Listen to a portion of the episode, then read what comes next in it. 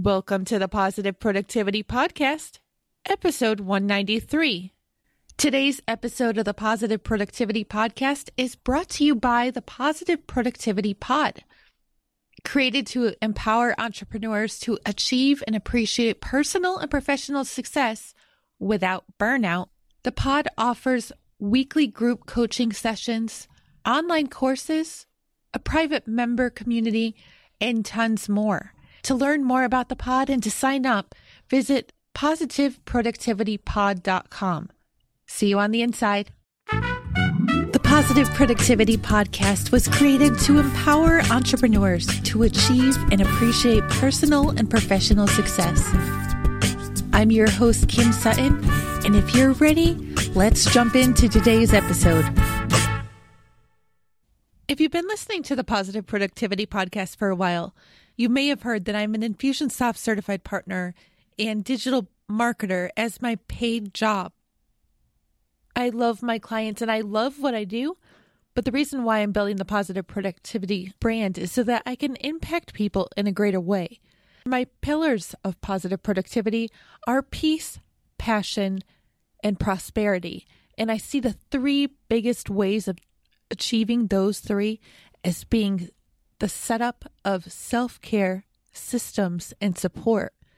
With this said, in today's episode, I'm going to be discussing five of the ways that I see that many people can improve their digital marketing ROI by making a few simple changes to their marketing funnels. Way number one be more transparent and authentic and tell more stories in your marketing.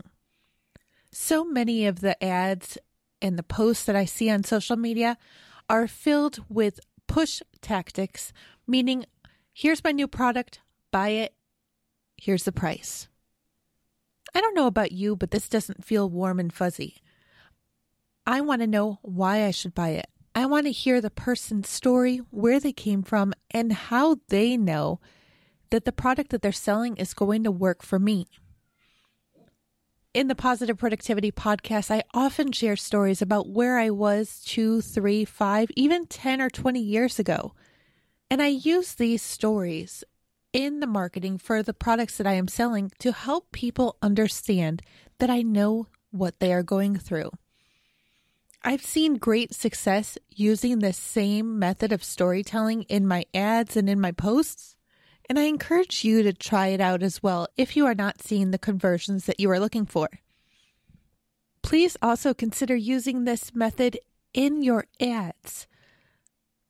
Even some of my clients think that in their Facebook ads, they need to jump right in with their offer and they forget to tell the backstory and the benefits that somebody is going to receive by signing up for their program or even for their lead magnet.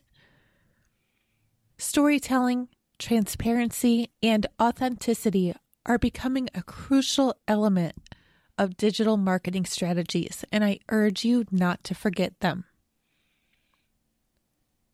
Method number two don't forget your thank you page. While so many of us do remember that we need to put up a thank you page, I have even been guilty of leaving the thank you page as simply a Thanks for signing up. Please check your email type of message. The thank you page is such a valuable piece of real estate, and you should make sure that you offer something further that leads can sign up for or a way even for them to connect with you. Even if you don't want to get on camera, putting a video on the thank you page, perhaps with slides on it, is a great way for people to connect with you just by hearing your voice. When I released the seven day free version of the Positive Productivity Planner, I decided to put an upsell for the 30 day printable PDF version on the thank you page, and I was ecstatic when a few people actually purchased it. Now, I will caution that if your funnel is not working properly and if your messaging is not clear, then some people may get discouraged. For example, on my initial thank you page, there was no messaging that said, Hey, thanks for signing up. Check your email and your seven day planner will be on its way shortly. Instead, I jumped right in with the upsell, and it did turn some people off. I received a couple emails to which I responded with apologies and actually a note of appreciation for my oversight. This was definitely not the message that I wanted to convey to somebody. I didn't want them to think that they had opted in for a seven day planner, but instead of delivering that, here, you need to buy my 30 day planner, but uh, ha ha, I've got your email. No, that's not the way I wanted it to go. With that said, though, if I had simply left the thank you page to say, thanks for signing up, check your email, and had included no further actions that somebody could have taken, then I wouldn't have received the sales I did. Take a look at all of your thank you pages and see how you can improve them.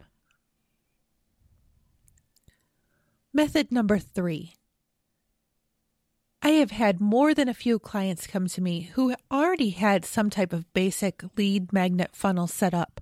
However, their entire funnel consisted of the landing page, the thank you page, and one email with the delivery of the lead magnet. If you stop right after the delivery of the lead magnet, you are potentially halting any possible connection and or sales that could be happening in the immediate future. Your leads are the most hot and ready to buy as soon as they sign up for your initial lead magnet. So make sure to put them in some type of drip marketing funnel after that initial opt in. One of the most successful ways that I have seen is the day after they request a lead magnet, send out a very simple email asking the person to respond to a few questions. For example, one of my earliest lead magnets was a guide to help people boost their performance on Twitter. The day after my lead magnet was delivered, I asked the opt ins to respond to me with the number of Twitter followers they currently had, who their ideal customer was, and how many followers they would like to see in the near future. I also asked them to include a link to their Twitter profile so I could check it out. I can't even tell you how many people were surprised when I did take the time to check out their profile and then responded to their email with a few suggestions that they could take. I continue to get responses to my response to this day thanking me for the suggestions that I provided and letting me know where their current following is. I am thrilled to see these types of results, and I have continued the conversation and I've let them know to keep in touch. Let me tell you, these people are not the ones who will be unsubscribing from future mailings. I have built a grow, like, and trust factor with them, and they continue to stick around to see what else I have to offer. Method number four is to always think about the lead magnets that you're offering in terms of their ability to be evergreen products.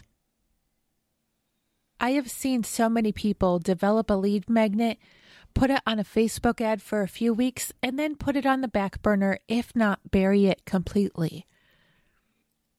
There is no reason why you can't develop 15 to 30 tweets for every lead magnet you deliver, and using Edgar, have a constant rotation of the tweets promoting this lead magnet.